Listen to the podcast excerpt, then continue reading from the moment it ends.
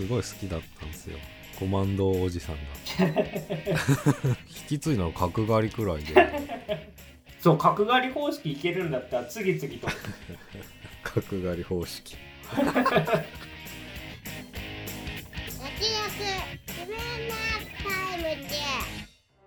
どうも慎太郎です。どうもそばです。この番組は映像業界で働く編集マンとアニメ業界に携わる構成作家が映画について話すラジオです。えさあ今回特集するのはダンジョンズドラゴンズアウトローたちの誇りです。はい。あらすじをお願いします。え盗賊のエドガンと彼の相棒である戦士のホルガ戦士のホルガはある目的のため旅に出る。特殊能力を持った魔法使いタイモ。ン、えードルイドのドリック。そして聖戦士のゼンクとパーティーを組み全世界を脅かす巨大な悪の陰謀に対峙することになる。という内容になっております。はい。えでは早速総選の方に参りたいんですけども今回のダンジョンズドラゴンズ私そばはですね。うん欠点がないすごい娯楽対策として完成度がすごいなと思うんですけどうん。なんかそれ以上がないというかちょっとうーん難しいんですけどなんかロード・オブ・ザ・リングすごい肩肘ついつい張ってみてしまうみたいな。うん。同じファンタジーものでも、えーそれと比べたら全然力を抜いて見れるし基本ギャグとかもねもう面白いしファミリームービーとして外れはないんですけど何でしょうね。もう一回見たいなとはならないなっていうか。いやすごい楽,、うん、楽しいしニコニコで映画館出れるんですけど個人的にはももうちょっとなんか欲しかったなというかむ難しいんですけど言い方は。あと、まあ、ダンジョンズドラゴンズは、まあ、TRPG としてはすごい伝説的な作品なんですけどこのそれぞれが持つ DD 像みたいなのはいろいろ異なってくるんで難しいんですけどなんか終盤敗散ゲームがあるんですよね。うん。でなんかそういうのをもっと見たかったなって感じですね。え D 難しい。僕の中 T&D 詳しい人？いやそんなガチ勢じゃないですけど。うーん。なんか僕の中での DD 像はそんな感じだったんでまあわかるんですけど序盤の展開とかこう仲間がねまた徐々にその集ってきてっていうのはすごいまあ王道っちゃ王道なんですけどちょっとなんかセットアップ眠たいなみたいなこと思っちゃいましたね。あと、えっと、今回僕は吹き替えで見たんですけど声優陣はすごい豪華でうんうん。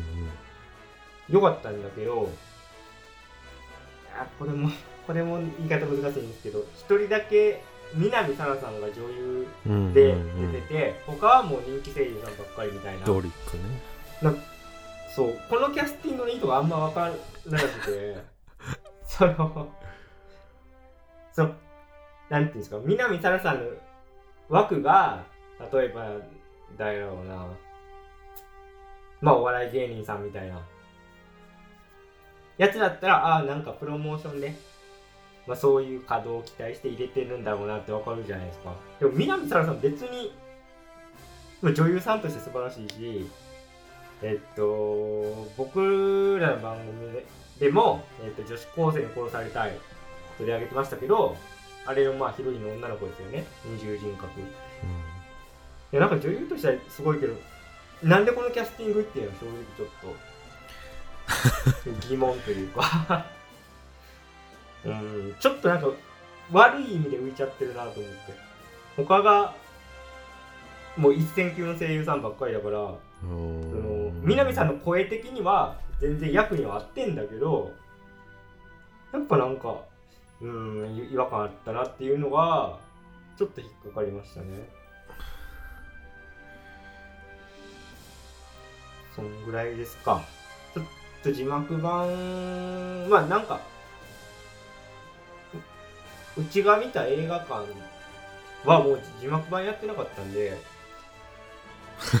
またちょっ逆にと字幕版で見たら印象変わるのかなと思うんですけどね。それねちょっとまあ難しいですよね。これ多分ファミリームービーだから、絶対まあ吹き替えの方が需要はあるはずだし、まあ僕も全然吹き替えいいと思うんですけど、いやでも俺字幕で見たんやけどはい。その逆に都心は吹き替えの方が少ないかあー、なるほどな。なんかそれねじれ現象というかでも、うん、まあギャグとかはなんか吹き替えの方がいいみたいな話も聞くしうんうんうん。一回ずつ見るが一番いいかもしれないけど どんどん逆に吹き替えみたいなってのはあるけなるほど。そうですね。まあ総評としてはこんなところでございますね。うん。あと、えっ、と、公式ホームページの出来が良かったんで、ちょっとそれはなんか楽しかったですね。どうんいろんな、テンスラの作者の人が、こう鑑賞後インタビューとか載ってたり、うん、サイトの作りもすごいなんか、楽しくて、力入ってるなと思うんですけど、それだけに、もうちょっとね、数字的にも伸びてほしいなと思いましたね。なんか本国でもあんま、パッとしないみたいな成績らしいんで。あ確かに。ちょっとこれ宣伝するの難しいなと思う。でもなんか世界で1位とか取ったみたいなのが出て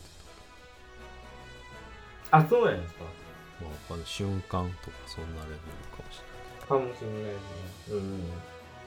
まあ個人的には以上でございます。えー、今回のダンジョンズドラゴンズ、慎太郎さんはいかがだったでしょうか？れないはいあのいやめっちゃ楽しかったっすねだから登場人物もそうだしえーっとまあキャラクターだったり、まあ、ドラゴン太ったドラゴンだったり。うーん愛すべきキャラがたくさん出てくるっていうかなんかこの世界観の構成みたいなものがなんかうーんやっぱ好きかなっていう感じで見てたしまあやっぱネットっていうかまあツイッター主にやっぱ熱量がね好きな人の熱量がすごくてね。そうですね。ぱこのキャラが推しキャラを見つけるみたいな見方がまあいいのかなっていう。ていうかまあそういう見方をしてるのかなっていう印象がありますね。まあもうメルメイドって言って言えばまあそれまでとかメルメイドメルメイドプラスぐらいの いや結構好きな作品ですね。でまあ最後にクレジットされてたけど、ウィザーズ・オブ・ザ・コースト社、うん。まあ、D&D 作ってるとこですよね。まあだから、テーブルトーク RPG、まあ俺はやったことないんですけど、あの、真剣にやってたのはあれですね、マジック・ザ・ギャザリングですね。はいはいはい。トレーディングカードゲーム。うん。カードショップの大会に参加するぐらいをやってたんで、おー、すごい。やり込んでるじゃないですか。いや、まあそんな、あ、まあでもね、大阪の日本橋に、まあ、たまに行っては カードを探すっていうのがまあ楽しい時間でしたけど。あの、だから世界観みたいなものの、なんか下地は俺はまあある状態でうん。見てるっていう状況で、まあパッと見っていうかそのビジュアルとか表情とかであいいなと思ったドリックあのドルイドのあの変身できる女の子なんよかかすごい透明感とね、なんか表情だったり動きだったりすごいマッチしててね。いやめちゃめちゃ良かったっすねあのキャラクター。なんかまあだからあのエルフ？ストレートでいけばエルフなんだけどまあちょっと変形のパターンで来てるし。まあしかもなんか設定まずい角ついてたけどなんかティーフリングのドルイドみたいな説明されてて根血みたいですね。うん。なんかでもそれには全く触れなくて本編ではあんまり。まあ、根血だから、ちょっと人うんう間んうん。の親に捨てられたみたいなセリフがちらっとあるぐらいでね。その後半になんかそれがどうとかもないそうですね。そういうのさりげだったけど。そこは設定はまあ不思議な感じはあるけどなんか。まあでもあの着てるものとかもう本当にね森の住人って感じでねすごい強度が高くてねまあ良かったんですよね。でストーリーというかまあ、まあ、もうやっぱり結末まあいい着地だったなっていう。あのやっぱりもう久々にいい洋画っていうかなんかねピクサーっぽいっていうか本当に強度の高いストーリーがちゃんと最後に落ち着いたなね着地点に落ち着いたなって感じで。なんかやっぱり担当上人物の感情が流れ込んでくるくるっていうか本当に葛藤とか気持ちがすごいよくわかるね。な流れ本当に綺麗だなと思いましたね。で中盤からの振りもが生きてるってことになるんだけどうーん。まあ上手でしたね。普通に。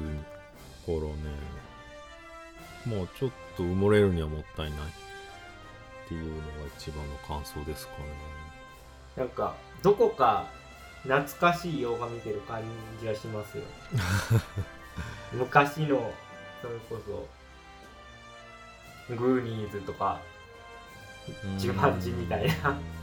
まあでもやっぱりガーディアンズ・オブ・ギャラクシーとかよく例えに出されるけどまあ似てるなっていうのはあるよね、そうですね。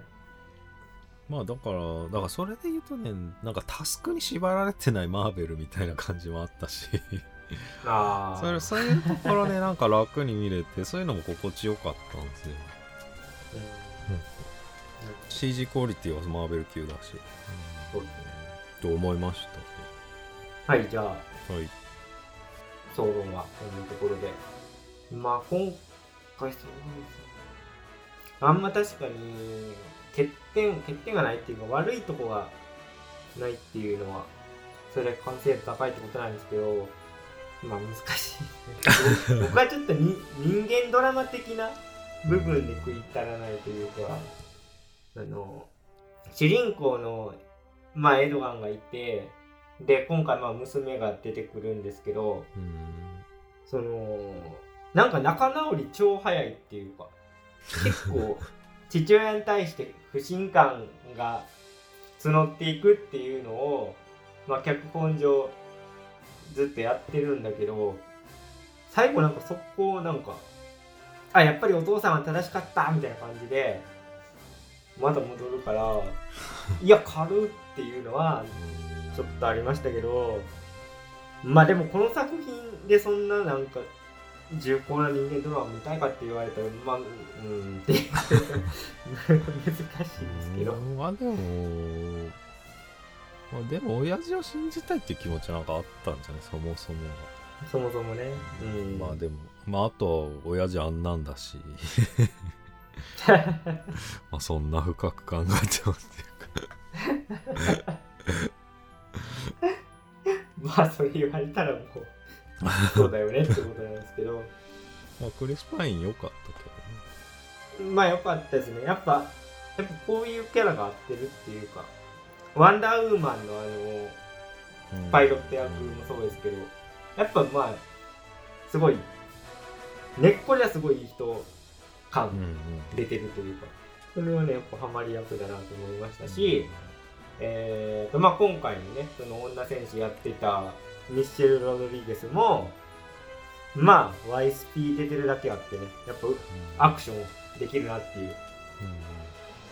まあ、香港はねアク、ションもね、良かったですけどね。見どころ、見どころっていうか、迫力あったよね。ありましたね。やっぱ、新仮面ライダー見た後だから余計、こっちに目がいってるかもしれないですけど、まあ、どれも良かったですよね、アクションシーン。もう、特にモンスターで戦うところとかは、すごい迫力ありましたし、まあ、そういう意味では、えーと、今回のね、むちゃくちゃ成長枠っていうかまあ終盤覚醒するんですけどサイモンがね個人的には良かったですね。うんうんうん。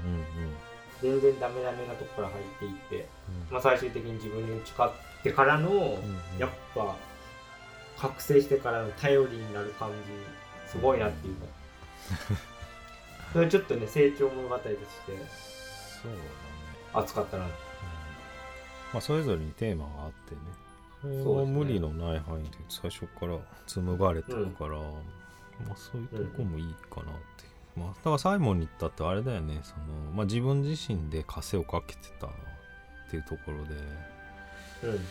まあ、メンタルブロックと、まあ、祖先と姿として出てるんだけどでも実は一歩踏み出せないのは自分で止めてたっていう表現で、まあすごくわかりやすいというかあるあるで、そうですね。まあ王道だけどうん。うん良かったですよ納ね、得できるね理あとキャラ的なこと言うとあのー正規士のむっちゃツイッターとかにいじられてますけど。由うん。あのー、ヤブも良かったですよね。えー、パラディン全区。全全区あ、そうそう。ん全区良かったですね。むっちゃアホっていうね。言葉をそのまま受け取っちゃうっていうキャラでしたけど。むっちゃアホってまあちょっと語弊がある あ比喩表現通じないの。でも賢いは賢いけいや、本当に。なんか、すごいセクシーいじりされてますね。ああまあ面構えとかね。うん。佇まいがね。いや、でも本当にうんキャラ立っててうん良かったし、あとちゃんと強いっていうね。うんうん ほんま、ほんまなんか頼りになるっていうか、うんうんいやもう全部いたら勝てるやんっていう。めちゃ強だぐらい強かったです。むっちゃ良かったでアクションもすごかったしね。すね。まあなんか、最初、なんていうの、あまりにも高青年すぎるから、なんか裏あるのかなと勘ぐりたくなるぐらいのあれやったけど、結局最初から最後まで本当にいいやつで、うんうんうん。あの、主人公のパーティーとね、別れていくところも、いやもう、まっすぐ行くんかいっていう。まあ、性性格はよう現れてたなと思う。まあ、いいキャラでしうんまあそこは重くすぎずいいよねその見てる方がストレス感じないっていうか。うん。あそこか裏切りとかってもうめっちゃだるくなってくるからそうですね。うーん、まあ、あとは何ですかね。ヒュー・グラントとかああ、あのネタ ネタ人物になってってそうですね。まあ、今回のヴィラン的なポジションでしたね。ああまあ微妙にそうまあ、2番手ぐらいだけ2番手ぐらいですね。うん。まあ、フォージっていう詐欺師の役なんうんですけど、これもままあだからこいつはめっちゃ悪いやつじゃなくてまあ良かったっていうかあ、うん。まあちょっと3枚目ぐらいでうんうん。なんかあの気球の絵の、はいはいもう。ギャグが ずっと面白かったけど 最後口からね 出てますね。財宝がねさっきねなんか予告見たんだけどちゃんとフォージが開会宣言するじゃん、はいはいはあの時皆さんにギフトがありますってちゃんと言っててあちゃんと振ってたんだと思って俺そこで初めて気づいた、あ、確かに。うん、ハイサンゲームそうのそうそうとこですよね。だからみんなもらいに行ったんだっていううんうん。丁寧に振ってるなといや、確かになんか、脚本的に振りと回収がすごいよくできてるなっうんていうのを思って、あの、公式ホームページにうんも載ってる、あの、テンスラの作者の人のインタビューでも、なんか、振りと回収うまいみたいなことは言われてます。うんなんで、まあね、よくできてるんですよね。あとは、そのインタビュー見て、なんかそんな注文があったんだってびっくりしましたけど、あのー途中、えっ、と、王冠が必要になって、うんうん。えっと、魔法破りの兜みたいな。のが途中必要になってあの墓場に行ってねあの死者を蘇らしてうん。場所を聞き出すっていうくだりがあるんですけどここの質問をするよね。あそうそう。あそこはバカなんですけど。その死体がむちゃくちゃ豪華声優陣でなんでこの力入ってるんだろうって、うん。まあ気にはなってたんですけどそのインタビュー見たらなんか本国側の注文でここにはもっと力入れてくださいみたいうん。ながあったらしい。うん。それがちょっとおおなんかすごいところにこだわってんなって思って。あのー、最後エンディングの字幕見てびっくりしましたもん。神谷博さん。とか森川さんとか。うんうん。津田健次郎さん。ね諏訪部さん。もうそうそうたるメンバーで。まあそこをね最終的に 最後の最後にもねまたうん。回収されてましたけど。死んでないっていうところ。すごい、まあ、力を入れどころが面白いなと思って。まあなんか吹き替え見たっていうのもあるかもしれないですけど僕はギャグはどれも面白かったですね全部だから結構こういうファンタジー系でいやそのギャグなんなんやねんっていうのたまにあるんですけど今回はどれも良かったですね。ちょっとなんか吹き替え版の演出の人がうまかったのか、でもさその予告で若干ツッコミっぽすぎてきついみたいなさ感じもあったけあー。どその部分はどうだったなるほど。いや俺全く今回情報入れずに行ったんで予告も見てないんですよ。うん。なんか本編でも別に気にならなかった。うん気にならなかったですねそこまで。まあなんていうんですかね。さっきまあ慎太郎さんも言ってましたけどそのガーディアンズ的な感じじゃないですか。うん。今回パーティーそれが良かったんだろうなと思いますこれがだからロード・オブ・ザ・リング的なやつだったらいやなんださっきのギャグってなるかもしれないですけど もう基本基本なんかね楽しげな感じでやってるんであんまノイズにならずに僕は楽しみましたね。すごいもうこれは小ネタですけどあのーホルガホルガの元旦那さんがすごい小人なんですけどあああったね。ブラッドリー・クーパーがやってる。そこちょっと笑いましたけどね。ブラッドリー・クーパーかいうん。なんかやさ男演技してたよねまあ もうそれは終始はちょっとクスクス笑いが出るよういやクスはないですね。それちょっとキャスティングで遊んでんな。なちょっと弱々しい感じで そうそうそう。そこお もろかったですね。まあそういう今ね好きな人もねちょっと似ててね。まあそういうとこも笑えるしね。おもろかったですでも本気へこみしてたしね。ねミシェル・ロドリゲスあでもそこもさなんか重くなりすぎずさでもなちゃんと歌歌って慰めるあたりもねなんかいいんだよね。うんよかった。うん。あの二人の関係性がなんかプラトニックでいてみたいな。とこもなんか良かったっていう人も多いっすよね、うん。いや確かに。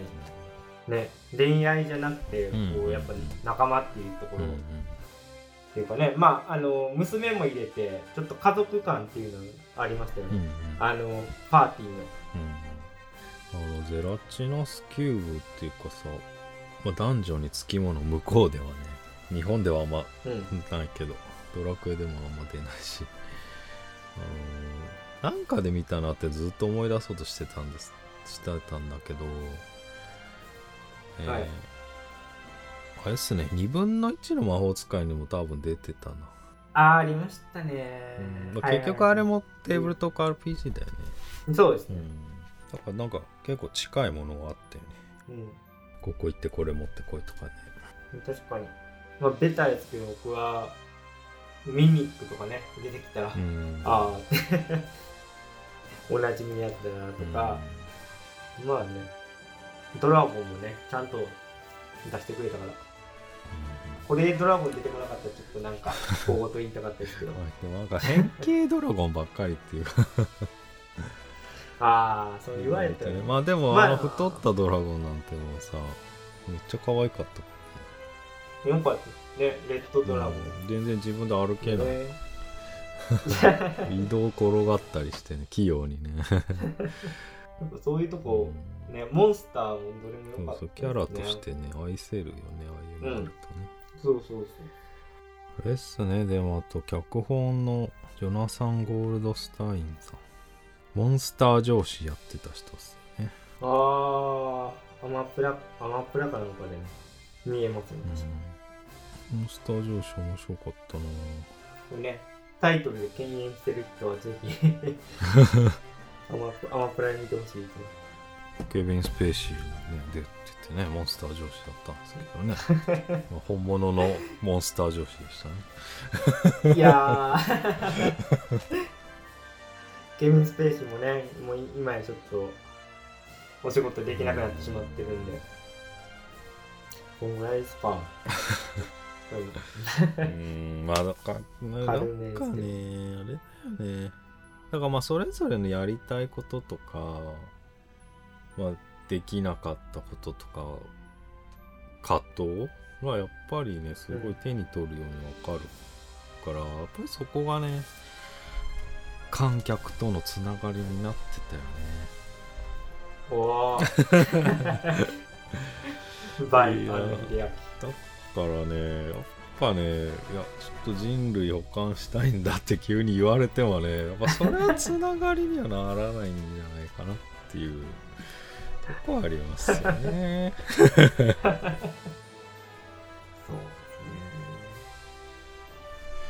まあでもクリス・パインはさ軽いよねなんか。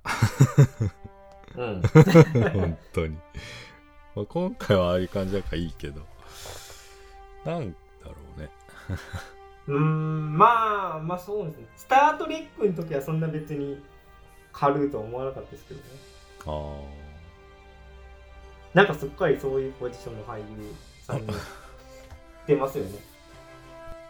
うん。まあでも俺はワンダーウーマンは良かったですけどね。その多分そういうパブリックイメージ込みでああいうキャスティングになったなと思いますけど。ーうーん。だからまあちょっと認識が難しいっていうかなちょちょっと面白いコメディ顔もしてるよねちょっとまあねむちゃくちゃイケメンなんだけど3枚目、うん。そうそう。3枚目がハマる人ですよ。まあってことか。俺全然知らなかったですけどクリス・パインモンスター上司2に出てるって ちょっと2はフォローしてなかったな。あー。あーでもあれか。ジェイミー・フォックス出てるのか。見たかえー、そうなんだ。えジェイミー・フォックスめっちゃバカな役で面白かったなんかえこれあれだよね。えこれ見たよな そうこれこれジェイミー・フォックスの役名がなんか名前にマザーファッカーって入ってて。本当に前見てほしいんだけど。とにかくくだらなくて面白かった。な上うん2も全然面白かったと思ういやー。なんかベイビードライバーのあのジェイミー・フォックスがめっちゃバカだったのみたいななんかそんなキャラクター 簡単に言うと。なんか怖いんだけどめっちゃバカみたいまあだから主演の3人ももちろんいいんだけどそういう脇も良かったですよね。なうん。モンスター上司の話になっちゃったあでも今回もなんかステキャラ？があんまいないっつうかね。ああそれは思いましたね。うんうん、どのキャラもうん。うんしっかり印象に残ってて、うんうんうん。見せ場もあるし。ね、うん、バランス良かったですね。あそうだ。ラストバトルであれだね。一緒アベンジャーズみたいになるよね。ワンカット長回し。いやそこやっぱなんかいいのがちゃんとその、まあ、今回の一番の、うんうん。まあ、敵である、まあ、吹き替えでは沢城みゆきさんやってましたけど、まあ、ソフィーナ強いっていうかちゃんと、うん。ねもう一人で立ち回ってんだけどすごいよ。なんかななかなか白熱したうん。戦いになってるし、まあ何やってるかも分かりやすかったしね。そうですね。あとワンカットで言うとあのドリックがね城に潜入して逃げるとこ、ずっとワンカットだったよね。あれすごかあれったですねすごかった。びっくりした。途中最初ネズミから始まって。そうそうそう。主観と脚下も織り交ぜてねカメラも。うん。結構グリグリ動いてね。主観に戻ったりして。あれすごかったな。すごかったうん。です、ネズミもあったし、まあ、鳥で空鳥もなっも飛んでるしたしね。猫にもなってたし、ねしそうそうそうあれすごかったそうかまだ行くって感じの感じでね。うん。まあそんなんすかね。はい。そうですね。まあ全然なんか続編できそうな感じでしたけど。まあやりそうだよね。そうですね。まあ意外とビッグタイトルが今月あんまないんでねそうでしたね。まあまあでも見れてよかったっす。よ、うんうん。まあそんなとこですかね。はい。はい。じゃあ今日はこの辺で。以上脱力。キネマタイムズでした。ありがとうございました。ありがとうございました